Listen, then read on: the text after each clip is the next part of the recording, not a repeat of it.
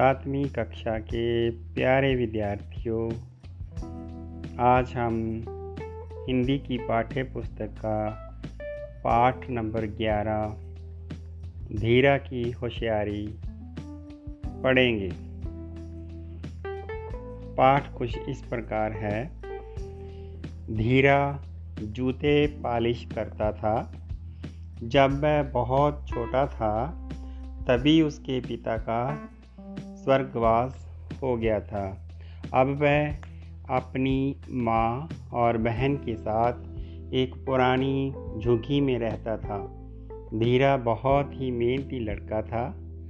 School बंद होने के बाद पैसे कमाने के लिए वह एक सिनेमा हॉल के निकट बैठकर जूते पॉलिश करने का काम करता था। एक दिन बड़ी गर्मी थी। वह एक पेड़ की छाया में बैठकर अपनी दिन भर की कमाई गिनता हुआ एक लोकप्रिय धुन गुनगुना रहा था। उसी समय उसने एक राहगीर को कहते हुए सुना, एक चोर जौहरी की दुकान से चोरी करके भाग गया है। धीरा ने गिनती बंद कर पैसे जेब में डाल लिए और उस आदमी से पूछा, कब? कहाँ?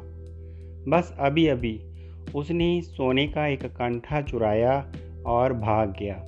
लोग कह रहे थे कि चोर की दाढ़ी थी। ये बताकर राहगीर ने अपना रास्ता लिया।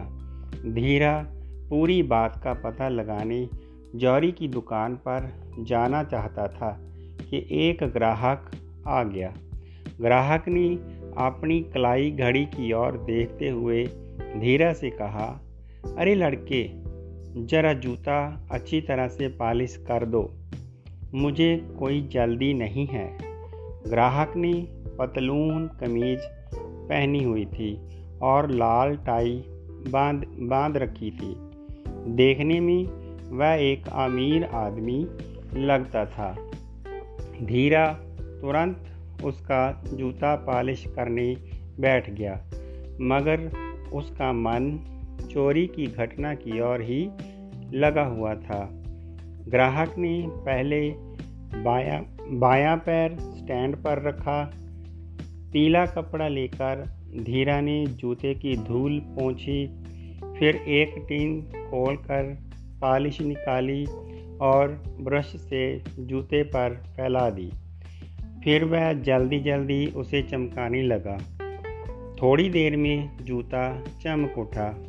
तभी धीरा ने कनखियों से देखा कि दो सिपाही आ रहे हैं। उनसे वह चोरी के बारे में पूछना चाहता था, लेकिन ग्राहक का मिजाज गर्म हो रहा था। ए लड़के, तुम अपना काम ठीक से करो। तुम्हारा ध्यान कहाँ है? मेरा जूता ऐसे रगड़ो कि वह चमक जाए। अभी शो ख़त्म होने में पाँच मिनट बाकी है। धीरा घबरा गया। यह कोई बड़ा आदमी है। कहीं सिपाही से मेरी शिकायत न कर दे।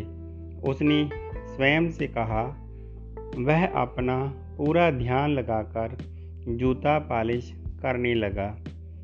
बायां जूता पॉलिश करने के पश्चात धीरा बोला, हजूर, दूसरा पाँव ऊपर रखिए। उस आदमी ने दूसरा पैर स्टैंड पर रख दिया। ओ लड़के, ज़रा जल्दी करो। शो ख़त्म होने में केवल दो मिनट बाकी हैं। अजीब आदमी है। धीरा सोचने लगा। अभी तो कह रहा था कि उसे जल्दी नहीं है और अब इतनी जल्दी में है। धीरा ने जूते की धूल झाड़ी और पॉलिश लगा दी। जैसे ही वह जूते को कपड़े से चमकाने लगा, उसने देखा कि जूते में से कुछ बाहर निकल रहा है। ये क्या हो सकता है? धीरा सोचने लगा। उसने सिर झुकाकर फिर अच्छी तरह से देखा। बाप रे! बस ठीक है। समय हो गया। आदमी ने स्टैंड से पाँव हटा लिया। धीरा जूते को फिर भी चमकाता रहा। आदमी उसे देने के लिए बटुए में से रजकारी निकालने लगा। धीरा ने चुपचाप उसके दोनों ही जूतों के फीते एक दूसरे से बाँध दिए और उठ खड़ा हुआ। उसने उसके हाथ से पैसे भी नहीं पकड़े। वह लपक कर सिपाहियों के पास पहुँचा। पीछे से उसने आदमी को चिल्लाते सुना, ओ बदमाश, जरा ठहर। लेकिन आदमी ने जब चलना चाहा तो मुँह के बल गिरा। अभी वह उठने की कोशिश ही कर रहा था कि धीरा सिपाहियों को लेकर आ गया। उन्होंने उस आदमी को हिरासत में ले लिया। हाँ वही चोर था। सोने का कंठा उसके जूते में से निकला और उसकी नकली दाढ़ी उसकी जेब में से। सिपाही उसे थाने ले गए। धीरा को, धीरा की बहुत ही प्रशंसा हुई। पुलिस और जौहरी दोनों ने उसे इनाम दिया।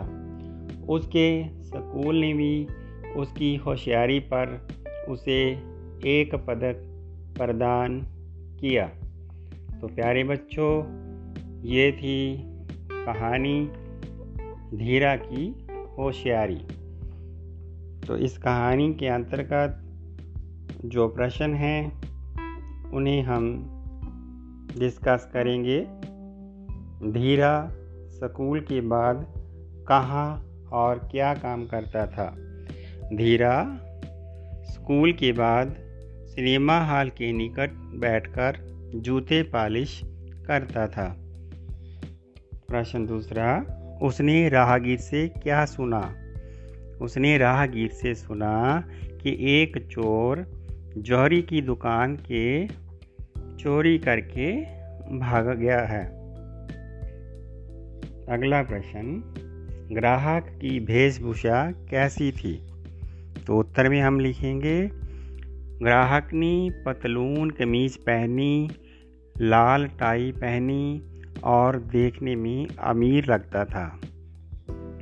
अगला प्रश्न, कौन से पैर के जूते में से उसे कुछ बाहर निकला हुआ दिखाई दिया?